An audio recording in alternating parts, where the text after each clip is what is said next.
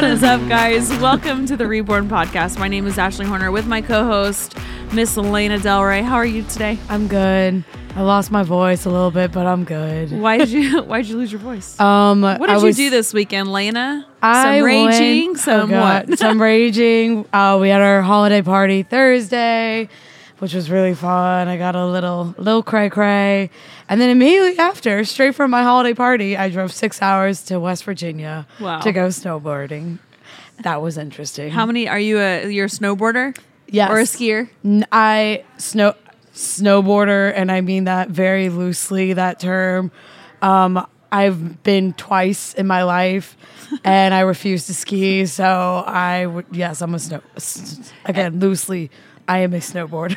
nice. And so Thursday started out with our American Brew Holiday Christmas party. it was great. That was like a highlight of 2020. It was fun. It was so much fun. We had a good time. Yeah. I made the mistake bringing the kids, thinking it was. uh I don't know why we didn't even think to get like a sitter. It was like It we. was kid friendly party. it What are you was talking no, you don't remember any of it. It was definitely not kid friendly party. It was one of those things where I was like, "Oh my gosh!" I was probably should- I was like, "Just go run laps, kids. Get out of here!" and then Trip fell in a puddle and got all muddy, and um, and then you left. You went snowboarding. I went snowboarding. Yeah, That's awesome. Yeah. I, I actually grew up on skis, really. and now I snowboard. How long have you been snowboarding for? snowboarding probably like five years six Okay. years yeah Can you do any but i didn't tricks? I, yeah well i like to go to the park but Oh, like okay. baby jumps i'm not in, by any means i'm not good at all it's like one of those things where i'm i'm decent i'm Yeah. okay um uh, a lot of it you know you wore a helmet didn't you did you Oh, wear a helmet hell okay good yeah. because for the first probably year whenever i was snowboarding i didn't i didn't wear a helmet i, Mm-hmm. I don't know and then I, I had like a pretty bad fall well, yeah and i was like all right i need to wear a helmet It's And, definitely uh, a different sensation. Like I've tried to compare it to snowboard or to like surfing or skating. Hey, you, when you fall, you just jar yourself. oh my god, I was I got beat the fuck up. Yeah. I got beat up. I only went so I was there for a weekend and I only went one day because I mean, we had Friday, Saturday, and then we left Sunday morning. So I went all day Friday and at one point I was like I, I looked at my boyfriend. I was like, "You got to go on without me." I was like, "I'm dying Take it here." slow, yeah. I- you know, it gets to a point where it's like you can only get knocked down so many times. You're like, "Okay, How's I'm your, in- how's your ass? My ass is fine. It's my knees. I Oh, fell a oh. lot face forward, more so than on Backwards? my back. Yeah, it was my knees and my neck were killing me. Yeah. My neck felt like there was like a a, a mass on it because it was so swollen. Did Did you get like? Uh, I think just like- from like bobbling my head around on the fucking ground, just skipping like a stone. I didn't do bad though. Like it, it wasn't terrible. I mean, you know, I'm not Mm-hmm. Shaun White or anything, not even close. But I got down the mountain twice with no falls. That's good. That's really good. So Otto's a skier. he's a skier. He's a skier, and my other boys they snowboard. Mm-hmm. And I I was a pretty avid skier growing up, and I was more f- afraid of. I, I felt like the potential of me getting injured on skis was a lot greater than getting injured Yeah. on my snowboard, just like twisting a, a knee or something. So that's why I ultimately went went to snowboarding. But it's pretty cool now because if I'm out on the mountain with Otto, I can just put a pair of skis on and I can ski backwards with him as he like kind of goes That's down so the, the mountain, or I can put my uh my board on and yeah so It's fun. it is a lot of fun i, I think that it's one of the I want to go back. yeah, we don't get a lot of snow here in Virginia Beach, but snowshoe for us, if you're in Virginia, then then you're familiar with this. But it's like six hours Yeah, west, it's like borderline West Virginia, Yeah. Mm-hmm. Virginia. It's like really close. Um, we have two other ones, but they're they're not as big as Snowshoe. There's Massanutten and there's uh, Wintergreen. yeah. I've never been to Massanutten. I've heard Wintergreen's good, decent. But So, do you think was this like the highlight of 2020 for me, for you? What, what was your um, highlight of 2020? The best thing. Uh, okay, this sounds really cheesy, but it's not like a moment. It it was a decision, and it was coming to American Brew because, like, I mean, I got this great opportunity. Now I'm on a podcast. I love my coworkers, and it just brought like a lot of joy in my life. So you know, joining American Thank Brew was probably like one of the best things that's happened to me, not in 2020, but ever. Wow. Because of everything that I've just gone from being in this environment. So Cool. very thankful Well, we're for the very gold AB. we're very appreciative of you too, Laina. Thank you, Le-. Laina adds a little bit of spice to the day always. So I'm always quick with a sexy joke or sexual. Why sexy joke? Sexual joke yeah, or just something dumb. Sometimes Yeah. You'll catch me dancing just in the kitchen Yeah. or eating turkey sausage. so I'm trying to think of like Yeah, what's yours? Um, I definitely shoot. That's a hard one for me. I I it's really, really, feel hard like to think uh, back on the year. Yeah, I think that I know this is probably going to be opposite for oh, like what a lot of people think, but I'm really thankful. I don't want to say I'm thankful for COVID. Everybody just exited out of this Yeah. podcast. I'm not. damn it. You know, there we American Brew 100% suffered from COVID. All of my companies suffered from from COVID and the economy. But what I am thankful for the most is that it made me slow down. And I was at a point where before COVID, I and I, I still work a lot. Um, I don't know if people if I'm like necessarily considered a workaholic, but um, I even when the kids would be watching a family movie, I would still have my computer out and I would basically be working. I was actually having this conversation with Blue last night.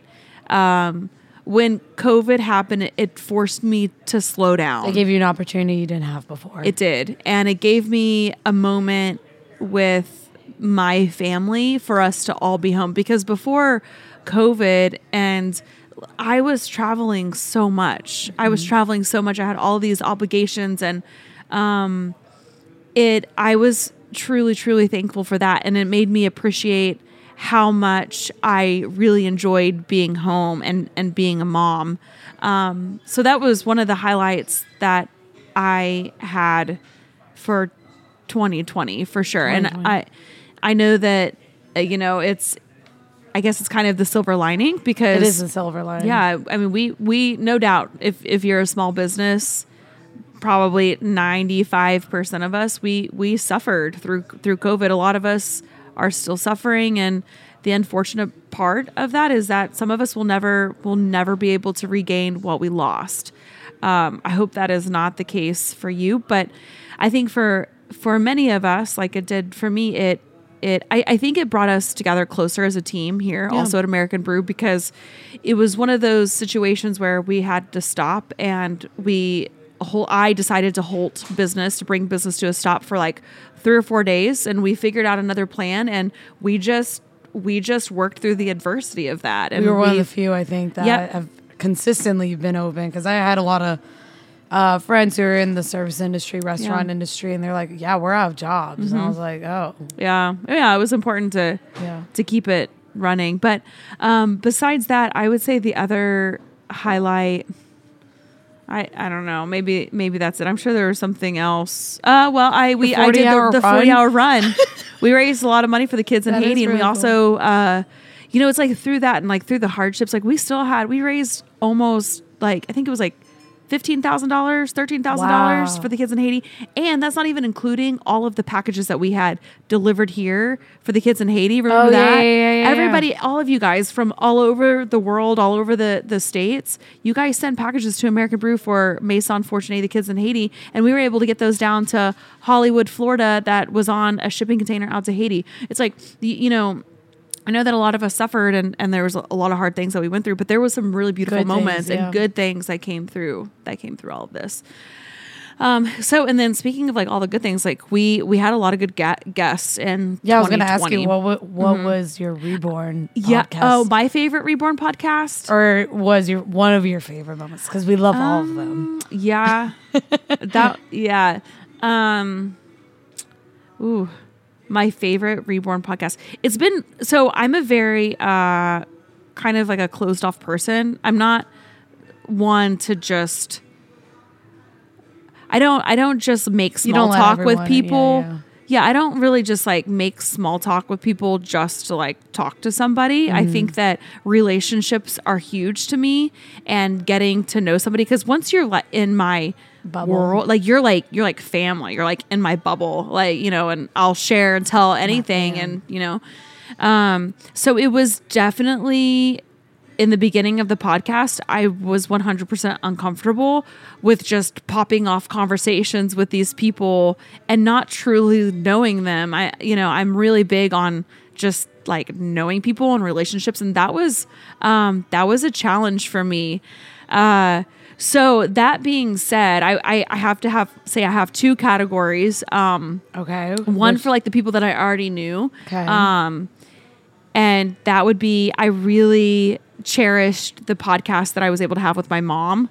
And I don't think that you were here for that one. No, I wasn't a part of the uh, reborn Yeah. team at that point. Yeah. So the one with my mom, I was just able to um, definitely like let all of my guards down and be transparent about a lot of the struggles I have faced as uh, an athlete and r- like running a small business. And um, we talked about my father and just kind of how the roots of that foundation and how strong my mother is, how that has kind of it's it's built me up to who I am today. So that was definitely really special to me. Do you me. think that podcast brought you two closer? I do actually. Do you think yeah. strengthened your relationship with your mom? Because she's always she's always around. I've met your mom a few times at this Yeah. point, and every time you have like a big feat that you're going up, your She- mom's yeah, always she there. comes, yeah. She was here for the forty hour run. Yeah, my mom's a very strong-willed person. Yes. Um, and and this the the podcast Like with my mother, mom like daughter. that that was the one podcast that I actually cried in. I'm not a very emotional person. Um, I ha- yeah, I'm not a very emotional person, but I did, especially talking about my father and some of the things that she brought up with my team that nobody else knew. Some of the the trials and stuff that I went through. I got extremely emotional because I was really vulnerable. So uh, that was a really good one. We can check that out now. Clip with my mom. Even dating back to Mimi, your mom, she was a female entrepreneur. Yes, and she she was the biggest influence in my life, and it just kind of it just kind of trickles down. Uh, her her influence, I think, you know. How did she start the uh, company that she had? Well, uh, she got into kind of a situation that I ended up in too. Also, her husband um, died suddenly, and uh, there was a downsizing in the company she worked in, and they were planning on manufacturing these filters when he retired. And so, man, there's a crazy story about that, of how we got started, but we don't have time for all that. No, I, I remember it. You guys would go dumpster diving. We were trying to find out how you would know, go dumpster diving to figure out one- how this company were was manufacturing these filters. we needed to know where they got their product because they, you know, we just wanted to know how to do it. So that we did a little bit of that. Uh, so you gotta. I, I need. I just want you to paint the picture for me because I I have heard Mimi's told me the story of how you guys would go dumpster diving to figure out how to make these We air filters. We only did this one time. but I like. Were you like? Did you have like a mask on? no, like we like just bandits. we went behind the building. Was it dark? no, It wasn't even No, dark. it wasn't. Sorry, it was no. Um, they just had you know their empty boxes and stuff that said where the products came from, and from there, we just researched it, and uh, we just started from there. So and that that started the company Electrostatic Yeah, Or yeah. Air Cleaners Incorporated. Air Cleaners yeah. Incorporated, and we made electrostatic air filters. Mimi for- started that, and Yep. you were she was the president, and you were the vice president. Right, I was the vice president, engineer, um, cook and bottle washer. So, are there any stories of? I mean, it, was- so this is a female female ran company, Right. Back in the time where there wasn't a whole lot, you didn't Not a see like a female female female Yeah. like and the business was the air cleaners and the filters was pretty predominantly, you know, into manufacturing. So I was having to deal with men a lot, Yep. and um, I didn't have an engineering background, but um, it it just yeah. So it So that was, there, a was there anything to where like you had to basically level up whenever you would have to talk to these companies that were you know dominated by men and you're trying to sell them No, I don't remember that. I just remember, you know, in when I would be in a meeting, it would just be all men, and you know, were trying you to sell them. No, no, and it was just I liked sales, and it was you know, um, you'll get some, you know, you may have to go knock on ten doors, and maybe one will open, and and we did really well. We started from the bottom and worked up, and Started from the bottom, as in going as through in, dumpsters. as in, yeah, and and we made them by hand, and we could make like six or eight filters in one day, up to when we got bigger and more better equipment and stuff. Okay, so what's the second category? Mm. What was your favorite? Because that was like your personal people yeah, you know that I, that I already Yeah. knew, and kind of deepening that So stranger My- danger. Who so your yeah because and, and now but as as we've done these podcasts though and bringing people on that i normally wouldn't just go up and have a conversation with i, I am genuinely now looking forward to Meeting the, the people. people that we can have on here and Yeah. learning more about their story because i'm realizing that like we learn from that as well just having a conversation Mm-hmm. I've definitely like people. took taken some lessons from the people that I've met so far. Yeah. And I I now use that in like my everyday life. Like Matt Frazier, that was one of my favorites. Like you you know, he always said, you know, it's the little decisions that can basically break down your goal. And like you have to make the conscious decision every day Mm-hmm. to be like, okay, what's gonna get me closer to my goal and what's gonna take me further away? Mm-hmm. And I really, really like that stuck with me. I was like, huh, maybe just like, you know, eating this pastry is you know, yeah, it's one time. It's a little some some, but like you know how many times is one time during the yeah. year. Matt, and Matt. Frazier was good. Yeah, that and he was- was so dedicated to his craft. And he- yeah, his he taught me was awesome. He taught me that it's and and especially going into 2021 is that it's okay to be selfish, to be selfish with your time. And Right. it was almost like I already knew that, but even It feels like, good hearing, it from something from someone, else. Yeah, it validates what you already felt, and you're like, okay, I'm not crazy for wanting this for myself. Yeah. Yeah. that's cool. Mm-hmm. Yeah. So here's a highlight from our podcast with Matt Frazier and how that unfolded. I mean, I'm I'm very open about you know my home life and you know my relationship with with friends and family, um, and a lot of people take it the wrong way. Um, a lot of people associate being selfish with being a bad person or kind of leaning towards that side. Um, so I think it gets perceived incorrectly when I when I say it. Of the last six years of my life, I've been incredibly fucking selfish um, you know, my best friend was getting married and he's having a bachelor party. And it wasn't like out all night in Vegas type thing. It was like they rented a beach house in Cape Cod or something. And like it was, you know, some of them are sleeping on the floor, they're drinking heavy, they're just eating whatever. And I, I had to tell them, like, sorry, I can't go. Um, and it's a completely selfish decision. You know, hopefully my friend's only getting married once in his life and I can't be there for the celebration. Um, luckily, the people I had in my life, you know, uh, Sammy, my now fiance, uh, my business manager, and one of my best friends, uh, my my network of friends all understood my goals. And so when I had to kind of tell them, like, sorry, can't go, can't be there for this, can't go out to dinner, can't stay out late and catch a movie with you, um, there was no questions. They they understood. Um, I'm sure there were, were some people that um, didn't appreciate my decision making um, and didn't see the bigger picture of it.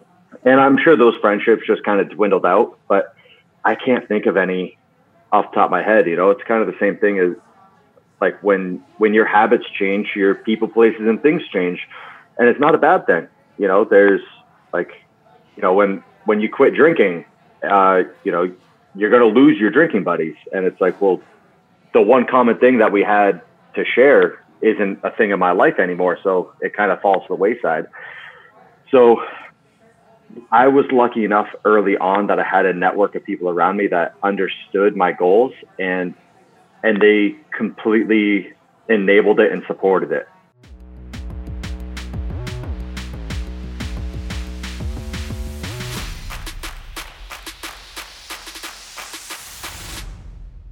I am super excited to let you know that today's episode is brought to you by Manscaped.com. Manscaped is the only brand dedicated to below the waist grooming and hygiene that's safe, simple, and effective. That means you can expect only the best products made from the best materials to give you the best grooming experience possible. Now, I know the name can be a little misleading because it's called Manscaped. I think they should create a Womanscaped yeah. Um, I'm not gonna lie that before because I, I got one of these for Blue before he he was gone for a really long time, and I knew that he probably needed a lot of help below the belt. and uh, I actually had it wrapped for him and put aside because we missed like we missed uh, birthdays, we missed anniversaries, we missed like a couple different holidays, Father's Day. S- Yeah, so it is yeah, it's perfect for every holiday. But I ended up I wrapped it for him, but I ended up unwrapping it and using it and then wrapping it back and putting it back. Because i mean at first whenever i started learning about manscaped i was like oh it's like it's a manscaped product. This is going to be and then the more i started reading about manscaped and like all of the ads and stuff i was like dang this is like why is it called manscaped? Like i want to i want to dabble like i want to play. And um so anyway so ladies it's not like it's it's definitely not a secret. Don't let the name fool you. They're not just for men. So I am excited to be one of the first people to try the new Lawnmower 3.0 water resistant body trimmer that has just been released by Manscaped. This third generation trimmer comes with a ton of new upgrades like a powerful 7,000 RPM motor and a QuietStroke technology. Don't let anybody know what's going on behind the doors. It has a premium 90 minute lithium ion battery with rapid charging dock powered by a USB, which means it's cordless and water resistant, perfect for trimming in the shower with virtually no mess. And check this out this LED light illuminates grooming areas for closer, more precise trimming. And seriously, they've thought of everything like a built in adjustable training guard so you can choose your own adventure when it comes to length and design. Draw a star. when you visit manscaped.com to get your own lawnmower cordless body trimmer, be sure to include the Peak Hygiene Plan. With the Peak Hygiene Plan included, you'll get a replenishment of all of your favorite Manscaped products straight to your door, hassle free. Getting a new replacement blade for your body trimmer every three months means you'll always be getting a close, clean trim. Oh, and did I mention that each subscription pack also comes with a free gift? This month, I got a foot duster antibacterial foot deodorant, which is perfect for my gym bag. And those of you who know, I never wear socks. So having a foot duster antibacterial foot deodorant available and accessible all the time is freaking genius. For a limited time, just because you're a subscriber to my channel, you are getting a special 20% off discount plus free international shipping when you visit manscaped.com and you use the promo code all caps ASHH20 at checkout. When you bundle with my promo code, you're also going to get two free gifts the Shed travel bag and the Manscaped anti chafing boxer briefs. So, ladies, what are you waiting for? It's time to ditch the pink razor and upgrade your grooming game with the big boys.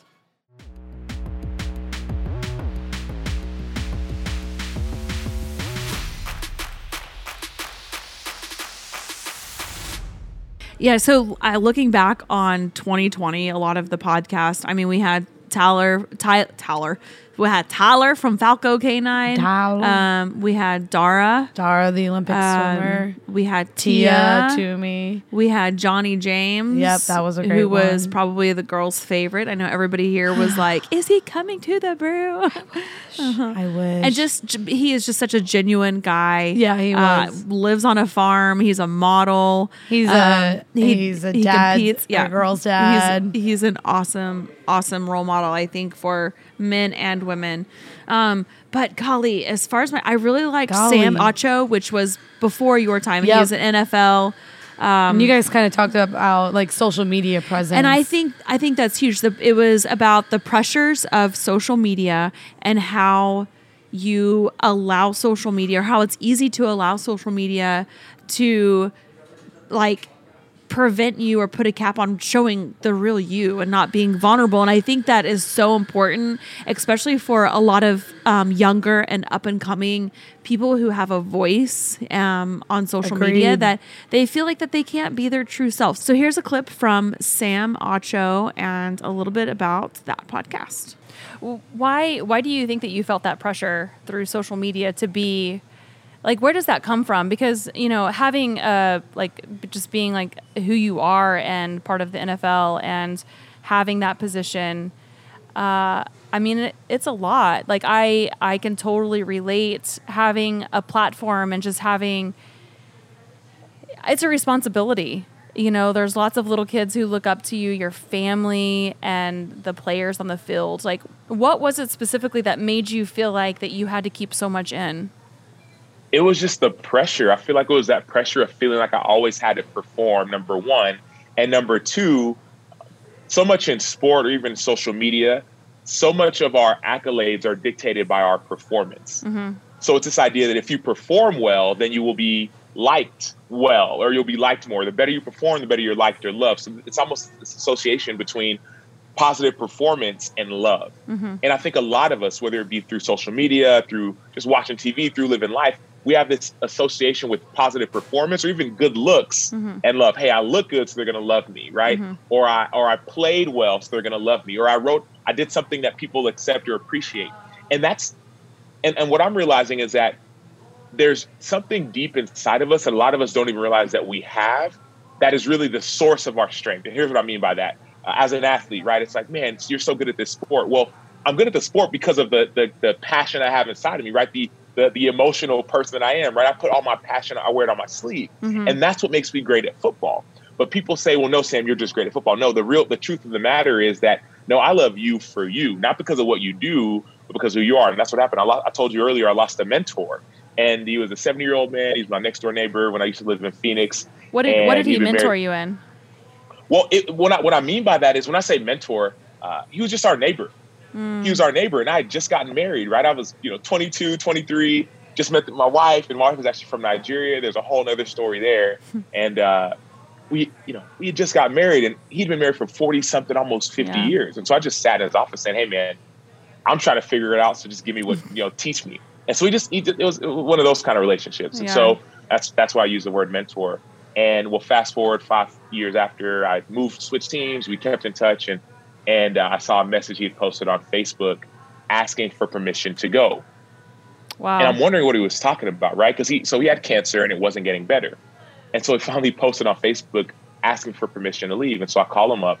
His name was Jerry. I says, Jerry, what's going on? He says, Man, the cancer's not getting better. Um, also, by the way, he's a man of faith. He's like, dude, I'm just ready to see Jesus. Like, I'm ready to go go Yeah. home. That's what he said. And so I said, well, well, give me what you got, man. Like, give me what you got. And so he said, Sam, in my 70 years of life, um, he said, he said, the thing I really want you to know is, he said two things. Number one, right, man of faith. He says, man, get to know Jesus intimately. That's what he said, right? Just get to know God. God wants to be known, right? And then the the other thing that he said, he said, I also want you to know that you are worth getting to know. He said, never forget that you're worth getting to know. And those would be the last words I ever heard from my friend, from my mentor. So this idea of being known and being seen, not for what you do, but for who you are, is what this book is all about. Okay, so now that Blue's not here, he's he's at home, right, with uh, the boys. I mean, he could be spying on us out there in that tree, looking in. What was that like having him on the show and like did, having people message you and be like, "Oh my gosh, Yeah. Blue." Uh, so I had to do a lot of persuading at first. at first, you know, I told him like months in advance. I was like, "Hey, you should come be on the podcast." You know, of course, he was like, "Yeah, sure, like I can do that." Then as it got closer, he's like, "Yeah, I, I don't know. I don't think you know." He doesn't really like. He's not really in the spotlight at all. But No. um, he it's like he's it's almost like he's always around, but he's never like He's always he he's the wallflower. He's watching Yeah. all the shit go down. And he's just taking it in. Um, it was good to hear him like his perspective on a lot of things and how Did anything shock you or surprise you? Um,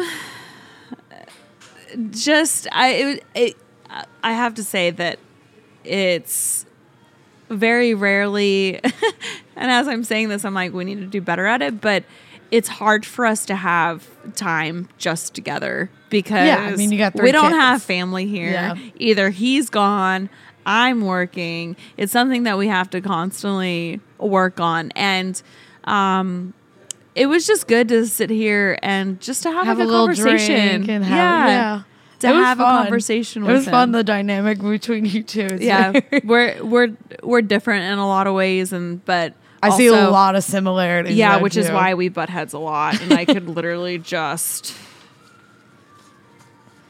just karate chop Just- him. yeah. hey, I think that's every relationship. Sometimes you just want to sh- shake them, yeah. but then you're like, oh, But at the end of the day, there's- we kind of yeah, we come it's worth it. So Uh-huh. we, we should definitely Yeah. take a look so at. yeah, we'll clip go from ahead and Blue. uh, take uh, take a second and watch a clip from uh, Blue and interview. I's discussion. and uh, on relationships. yeah, I would like to have him on again though. So we'll see. Maybe 2021. 2021. get him on again. so enjoy this clip. I think the biggest challenge that that we have in our relationship and like what we continue to have to work on is that first of all, I think it has to be really difficult to be in a relationship with a female like myself. One, because I have a, a life that is so fast paced. There are mm-hmm. so many things happening and firing in all different directions constantly that it's almost like if he were to miss a day or to miss a beat, he's like totally just like left behind. Yeah. And so figuring out a way to like be able to communicate with him to kind of keep him up to date, which I think is probably he hasn't admitted to me that he has social media, but I think that he has social media because he's led on to some things that he knows or that he would try because he would like try to catch up with my life to Yeah. be like, what is she doing? Oh, great, she's gonna run 40 hours. Good to Yeah. know that. you know? Oh. Um Glad but- we talked about that. yeah and i think but but there's times i mean there there's lots of times and like spaces that go on that i i can't talk to him that i have to make the decisions on my own Yeah. i have to be confident enough to make the decision the right decision that i think that if he were to be here what what he would suggest that i do you have to And- get in his mindset. yeah, it's tough. It is tough being a female and and being at home and and running the house, taking care of the house, taking care of the kids, running the business. And so this is kind of a funny story. Um so Blue does like most of the cooking. Okay. I've honest, yeah, I believe that. He does Wait, why do you say that? Why? Have you seen I haven't cooked for you? Well, I Why I've, do you- I've why you seen s- I've seen in the kitchen here at American Brew, and you help out. You definitely do, but I don't know. I just definitely see. Really? And now that I've gotten to know Blue a little bit better, I definitely see He that. he loves to cook. Between That's the two of us, do you like to cook? I hate cooking. I I'll tell you when I when I got back, I did not want to cook. Yeah. Yeah. I wanted my meals to be provided for me. yeah. um, Which but- I yeah. no, you're I, a I good love I enjoy like ex- experimenting, like Mm-hmm. taking a couple things and like throwing it together and seeing. It. I'm if it, so like, bad at that. Yeah. I the this last time that he left out leading up to you know I didn't know when he was gonna leave. I knew that he was gonna leave soon, but like I I, I didn't know I didn't know when. I mm. probably had like 24, 48 hours to know like exactly when he was gonna be leaving. And leading up to that though, because I I had realized that I had be I felt like I became soft. I got so used to him being at home and cooking like eighty percent of the meals. And I'm not kidding. Like after he left, it would be like four, five o'clock, six o'clock, and I'd be like, "Oh my gosh, I haven't fed my kids yet. I don't know what I'm going to feed the kids." And I'd be like, literally for the first probably two weeks, they got chicken nuggets every single night, and it was They were usually stoked. It was it was chicken nuggets or uncrustables and like apple slices or orange slices It- every it night, or got to a- macaroni and They cheese. got fed. Yeah, it, but it got to a point like where I came back and they're like, oh, thank goodness we don't have to eat chicken nuggets anymore. no, that is Yeah, I love that chicken lies. nuggets. Nothing wrong with that. That is Yeah. lies. I got good. I, got, I ended up getting my Traeger. I was gonna Yeah. say you, I got good you at cooking. To lie. You t- Yeah. I, I oh, and your guacamole. Yeah, that's my favorite. My Guacamole. guac. Um, I yeah, I, I ended up getting good at cooking. Like you made some probably- creative things on your grill. I I, saw you made a pizza once. I was like, did. I yeah, never it even so thought good. about It was the best pizza I've ever had on my Yeah. Traeger. The Traeger's So, incredible. Yeah, It looks cool. I haven't Yeah. seen it in some person of the best, yet. no, some of the best steaks I've ever. Yeah, had. yeah, you've cooked the last two meals on the Traeger. Yeah. But it was it was in that moment like after it was almost like okay, he left. It took me like a little bit of like probably like a couple weeks to really get in the groove and to realize like okay nobody's there to help me pick up the slack nobody's there to help me with the kids nobody is there to help me make decisions or to even like bounce off ideas of whatever is going on like i have to be the You one were that has like to step up legit Mama Wolf. Like, I had to do everything. I had, to, you know, all of it. And but once I got into that routine, you know, and and I, I got it down. Like I I feel like I crushed it. We You crushed had a it good schedule. Like you were like here Yep. at certain times. You're with the boys at certain times. You made it clear like this is when I'm available. This is when I'm not. This is when I have time for this. You were on a set schedule. Yeah, don't call me unless the brew is burning down. No. No, Ashley, even though she had everything on that, she was always here helping us Yeah. out when we needed it because we had some bumps in the road. but you know, it was honestly because I needed a break from the kids. Nothing wrong with that. I, I like babysit my niece, or I'm like with my sister, and she's like, "Can you just can you just freaking watch her for like ten minutes?" She's like, "I just, I just need, a moment." Need a break. Need a break. I'm like, I'm so happy I don't have that yet. Yeah. but like eventually it will be me. Yeah. I mean, it was, it was after he came back that it was almost like this sigh of like, whew, wow. Like I did that. Looking back, I didn't realize that I was in that zone of like just having to step up and be like the alpha and take care of everything. And then and then I realized it really truly made me appreciate the times that he is home and like how much that he does for the family and Yeah. helping out. yeah. Yeah.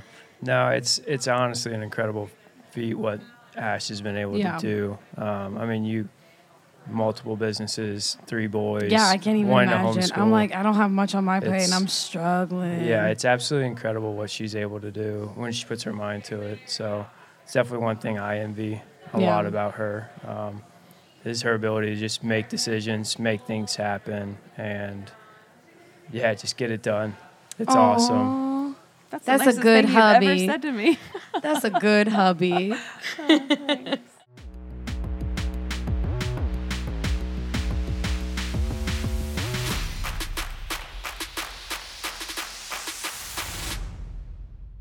All right, guys, girls, ladies, I'm really excited to um, announce a new sponsor that we have for the podcast. It is the Legends brand. It's a new favorite men's athletic apparel brand. It's based right in LA.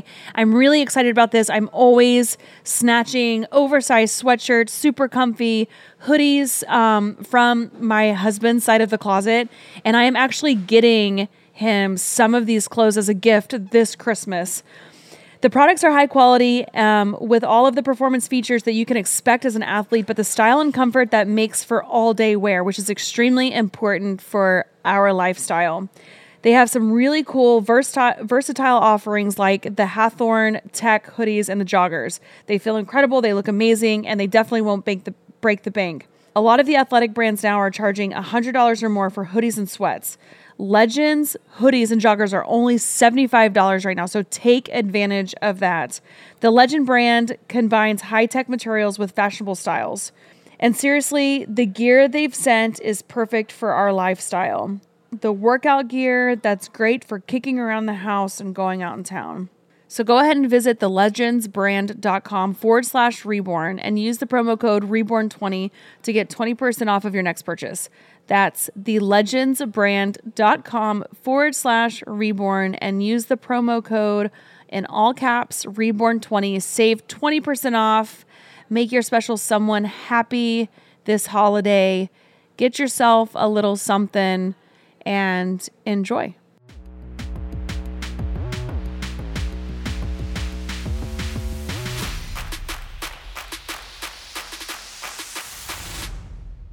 So you Um, had uh we've had a few guests. One I was a part of Yeah. with Dara Torres, but then you also talked to the creator of P90X, Yeah, Tony, Tony, Horn. Yeah, both of these people really just Defied, defied. age. Yeah. They said they gave you a big old to I, I felt a, so. Tony was one of my first guests, and I felt, I felt a little silly because I literally couldn't stop like looking at him and giggling because I couldn't believe how he just looked so good at the age of he's sixty. yeah in his sixties right. of doing what it is that he does, Damn, and he's the creator of P90X. When did P90X? I literally remember seeing all the infomercials for it, like on TV. I remember like waking up at 3 a.m. in my parents' living room, and P90X like infomercial was blasting in the background Yeah. because I left the TV on. Yeah. it's been around for a long time.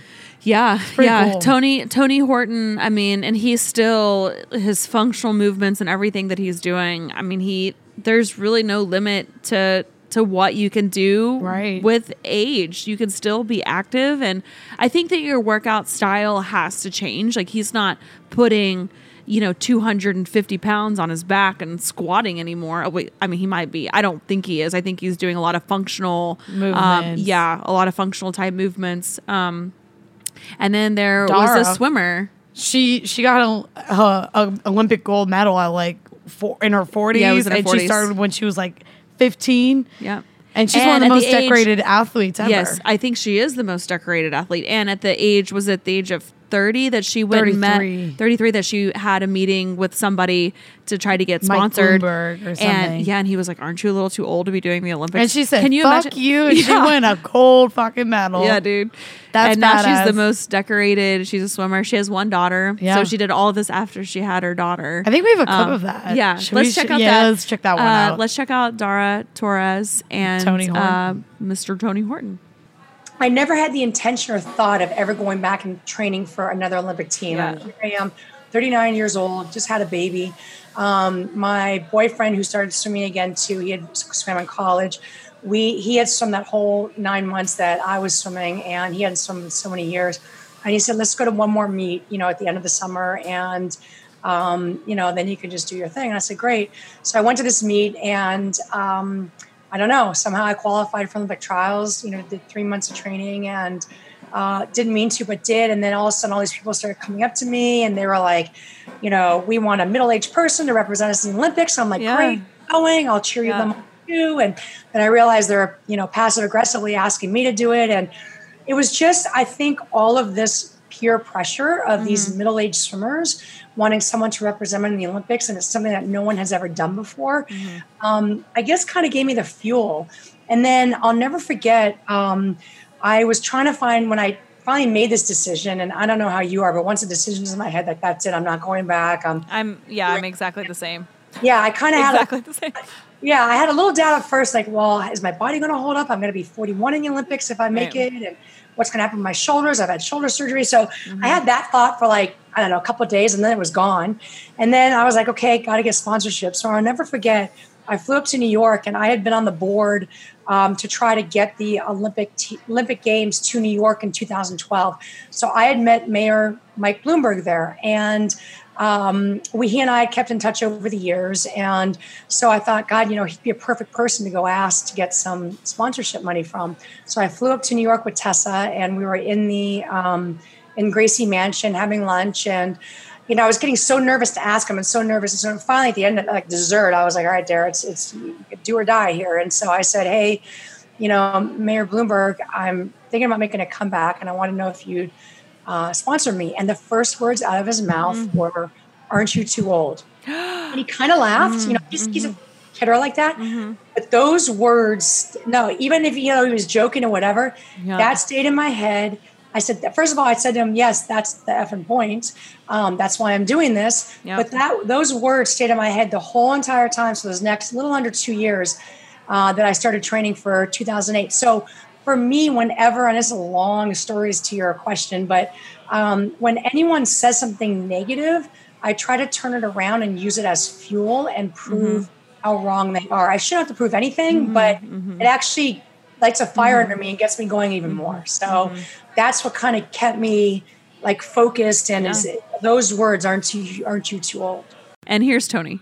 What do you say to people like I mean from from my understanding like your your programs are intense. They are I think that they can be a little bit intimidating and whenever you have people who are you know they have really low self-esteem or they're just sitting on the couch they want to make a change like what is it that you can do to like how do you encourage those people like if if you know if you're like hey let's let's do this program and you have a new program coming out like what would you like what would be your advice to those individuals and like I think you know going back to like how I was like giggling when before we like got on the the call together today because I mean you are and my mom is like my mom is insane. She is um, in her 60s as well. She's still a competitive mountain bike racer. She used to be a um, she used to skydive professionally and do like all these crazy tricks. So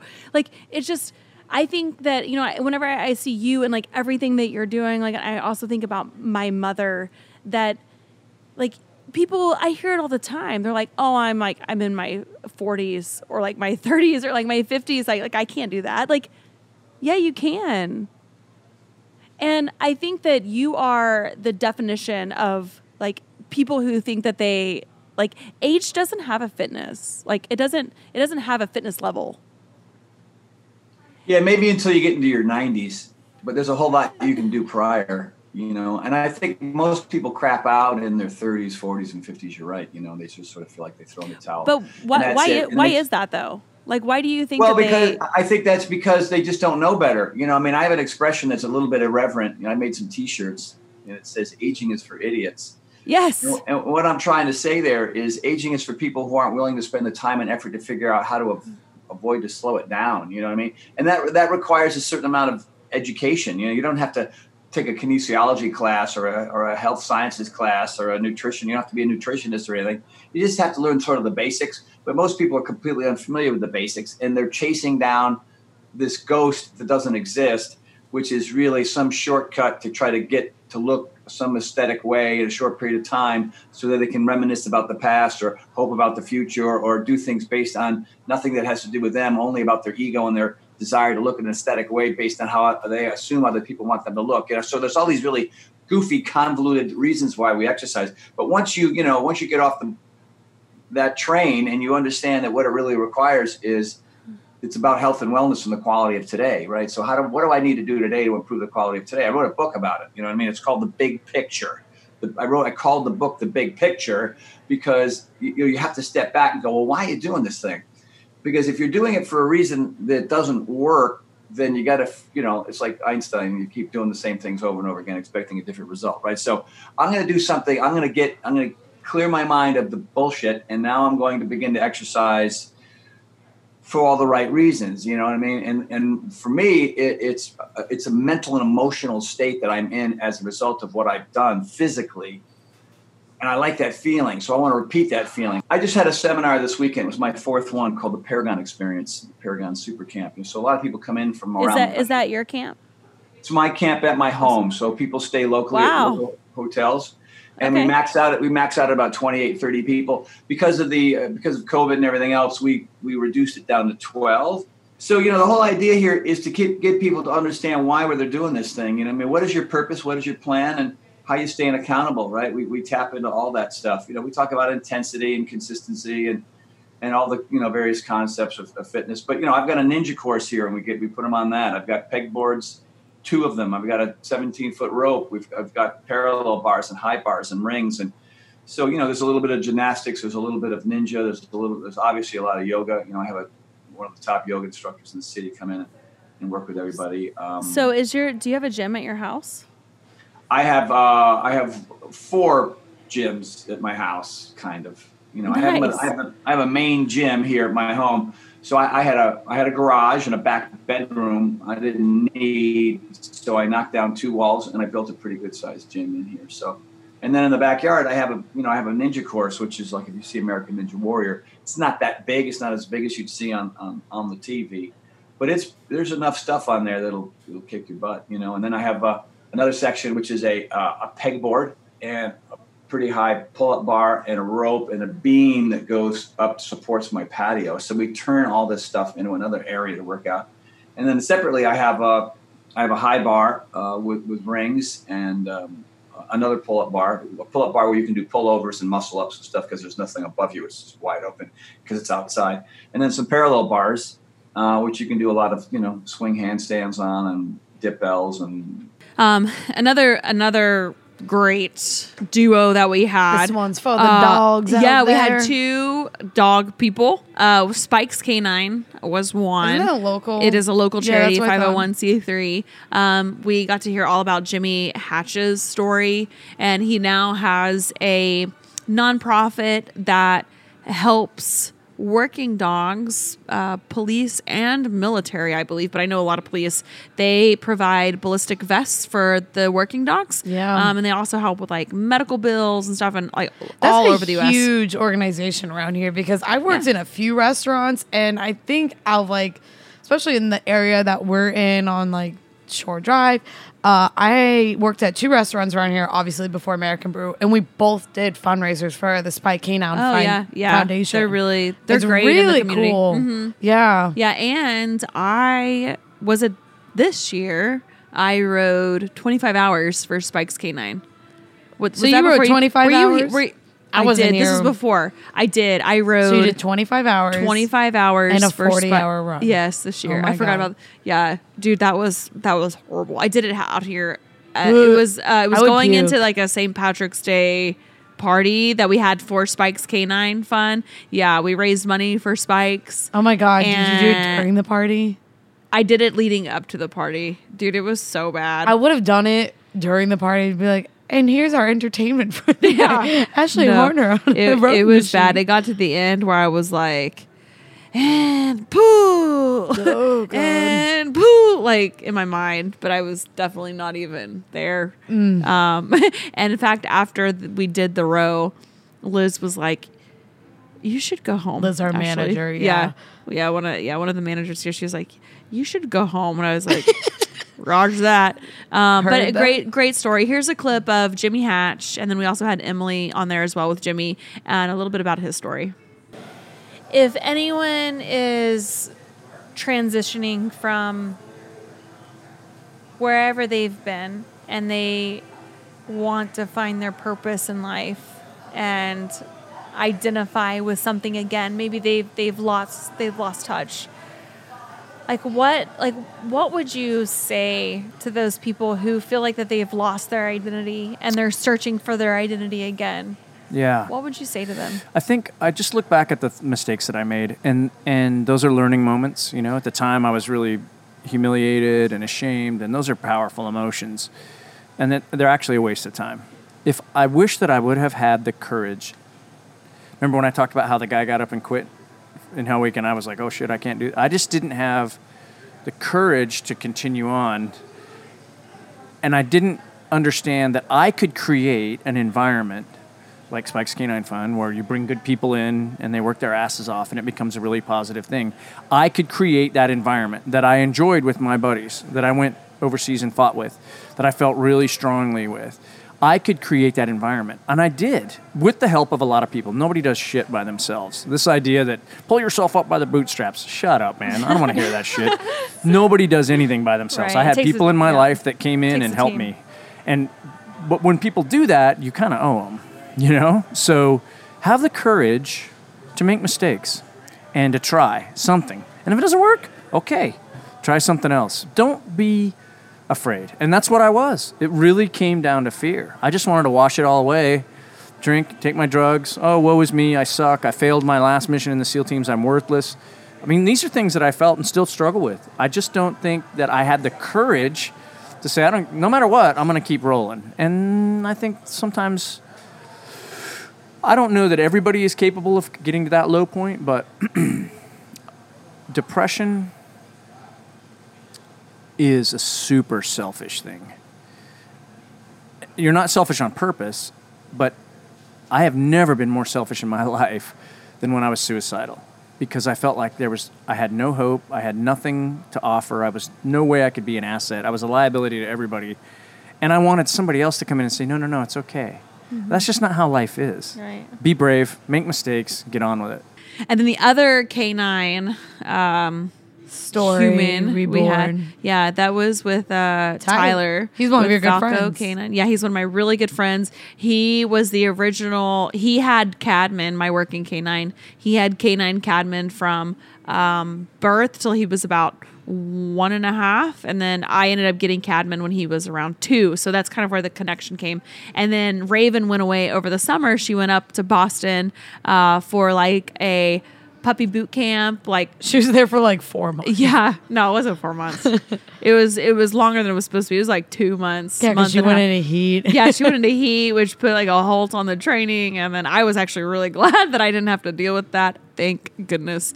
Um, but he has a, such a good story about just his passion behind Yeah, because he was- training dogs. He was Military. first military, and then he started the uh, his company after. He's a firefighter also up in Yeah. Boston. And he also talked about some of the struggles he's had as um, and also get, getting through uh, COVID. Right. His company getting through COVID, some of the struggles that they've they had even like even not really with COVID, but just as a small business owner and getting his vision, Yeah. um, making his vision a reality. So He was a, a true Bostonite. yeah. He just got engaged too. He did, you see did, that? yeah, to Katie. She's They, I saw it on his uh, Instagram, Yeah. and like the news team was like, "Shows that rock girl." I know. I was like, "Damn, Tyler, Yeah. you did good." I know. That's what I told him.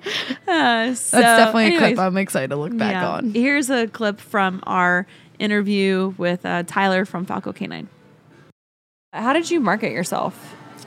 So I was Like a from the beginning, like going from like your apartment, and then you were like, okay, I'm just gonna, you know, go Uh, get I- this space. Like, I how, rented. Uh, uh, I have friends that were huge Gary Vaynerchuk fans, okay, and so I bought the Crush It book that was written in 09, and it was primarily social media based. And from there, you know, he had come up with a updated one, but Gary Vee was primarily my main like go-to guy for marketing and hustling Yeah. and everything like that. Is and he? so, An, he's like a entrepreneur sort of type because I'm not. I'm not familiar with Gary. Yes. What was his name? Uh, Gary Vaynerchuk. So he's big about just hustling, Yeah. um, marketing yourself on social media, different strategies. do you think that he kind of mentored you in a way to like?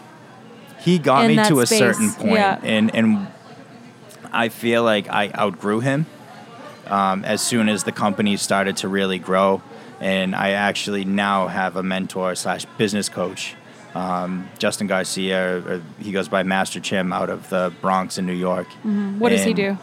So he owns an MMA gym. He's also like a life coach, Uh-huh. and he has a lot of programs based towards like men. Uh-huh. And um, as soon as I started going to him, like our sales, um, Interesting. just skyrocketed. And he's all about like tribalism. Yeah. What does he? Does he specialize in just like small business or like what?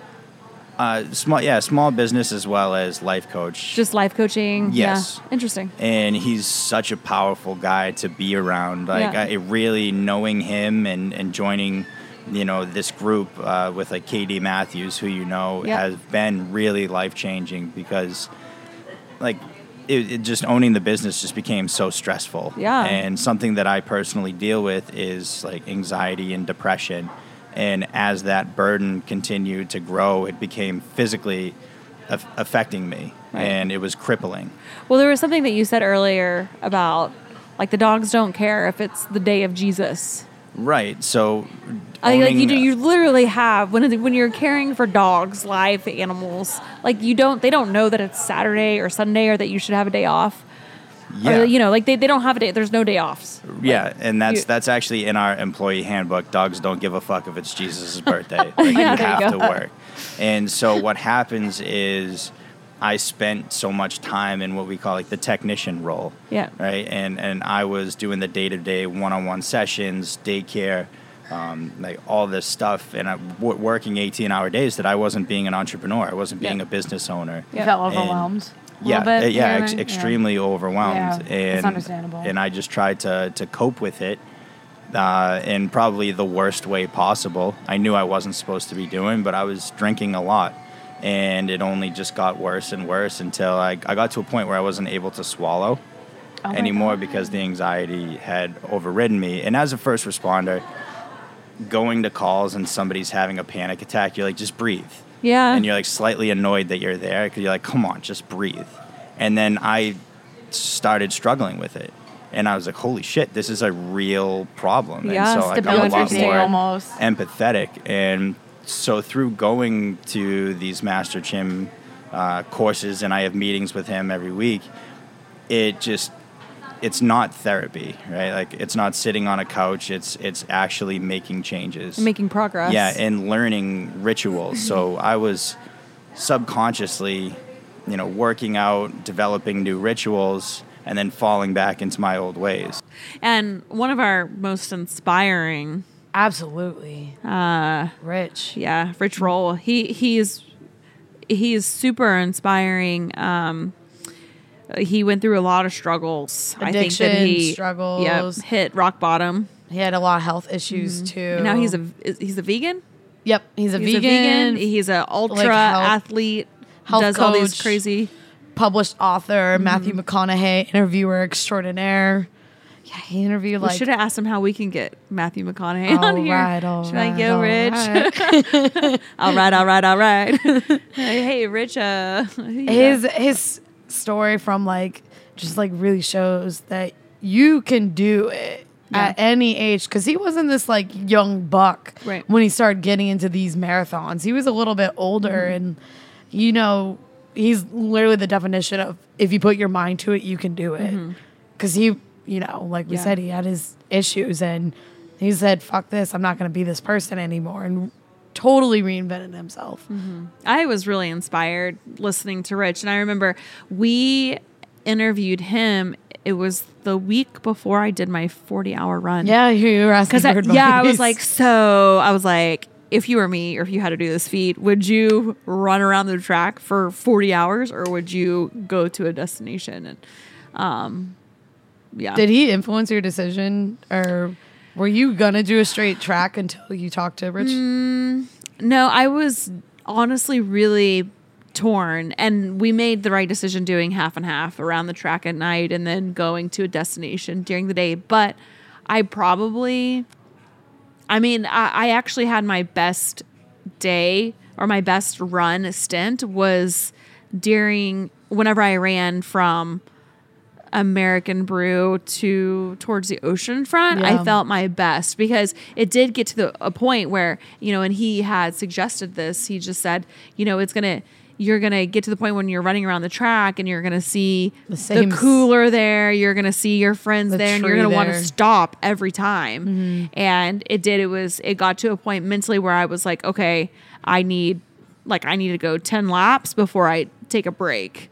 Um, and I had to really like mentally like work through that and talk through that. And so he was right in the um, in the sense of of it being uh, less tempting for me to stop if I would go from point A Right, to point B. point B. However, definitely going around the track at night was a good call just for safety because we don't have a great running. We don't really we don't have a great running path. Shore. Drive, unfortunately, Well, the sidewalks are broken. Yeah, there's a one stretch of it where it's like you're basically on a highway running. Yeah. and so I'm really glad you were not Yeah. running there at night yeah. because that would have been I would have been anxious about that. yeah, so I'm thankful for Rich and some of the advice that he gave me Imparted and his yeah, the wisdom with- inspiration that he gave both of us. So here's a clip uh, from our interview with Rich Roll. Do you think that going through these feats of all of the ultra events that you have done, and, and I would like for you to touch on that uh, after this question, but do you think because, and I know like the mental fortitude it takes to go through these events and and the ultra events of like when everything, it's it's a big mental battle. I think more than anything because physically it's like whatever your body hurts and then the next you know the next five minutes maybe something else hurts it's like this big mental battle like within yourself but do you mm-hmm. think that because of the mental feats that you have accomplished do you believe that's helped you fight the sobriety and to stay true to your path Yeah, it's been it's been helpful, but I don't think it's a replacement for some of the other things that I have to do that are mm-hmm. specifically 12 step oriented and the mistake that you make is when you think like that's your entire solution. It's it's one aspect of the solution. And certainly endurance sports have been one of my greatest teachers. You know, when I kind of went on this journey at the outset, I was also having a bit of an existential crisis. I was a practicing attorney. I hated being a lawyer, but I didn't know what else to do or how to find my, you know, find my calling. I'd never really asked myself like what is it that is unique to me? Like what would make me happy? Like what do I want to pursue or express in my life? And all the time spent alone training for these races was really kind of this spiritual journey of trying to reconnect with my own, you know, innate humanity and weakness so that I could become a more self-actualized integrated human being. And I think getting out of your comfort zone and doing things that are hard and pushing yourself and realizing that you have this unbelievable reservoir of potential and capacity that you've never really tapped into is a very self-affirming act. And it helps you develop the self-esteem that I think is essential in becoming that self-actualized person which of course will in turn be a buffer against your darker nature you know whether Mhm. that's addiction or how you interact with other people. Like you know addiction is a spectrum. Like you know if you you know like to check out by watching too much television or playing video games or shopping or whatever it is you become more innately aware of those triggers and the things that are moving you away from your highest self. And you know it's a it's you know the, these these incredibly difficult ultra endurance races really you know when you when you meet yourself on the trail and you're depleted and exhausted you can't lie to yourself like it strips away the denial and you become more objectively aware of, of who you actually are What a year we've had.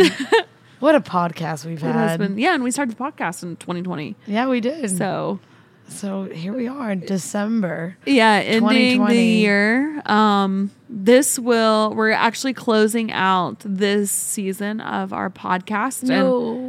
I know this will be the last one for 2020. It's okay. We'll be back. Yeah, we hope to see you guys in 2021. And I just want to say thank you so much to all the listeners. Um, Seriously, thank you. Thank you for all the questions. Thank you for getting involved with us and the interaction and sharing the podcast. It really means a lot to myself and to Laina. And so I don't know any anything that you want to add. No, not really. Just want to, like you said, thank you to the Ashley Horner fans, the Reborn fans out there that have accepted me into this community, and you know, the the women and the men that have sent me messages of encouragement. You Yeah. know, one of my favorite things that have happened on the show is when I had my episode where I talked about myself. Ah. I've had like 10 women come forward and they're like, you know what? I had a similar story and I'm really happy Yeah. someone said something. And that was a really cool moment. And I just want to say thank you to those people that did reach out and tell me their stories. And again, thanks for letting me be a part of this and to Ironclad for having me come in and you, Ashley, as well. And I'm just, I'm very thankful to be here. And I'm very excited to see what season two has in I store. I know it's going to be fun. So, and if you have a guest or anybody that you would like to send our way that you want to recommend, just go ahead and uh, you can send us a DM or you can email us reborn at ashleyhorner.co.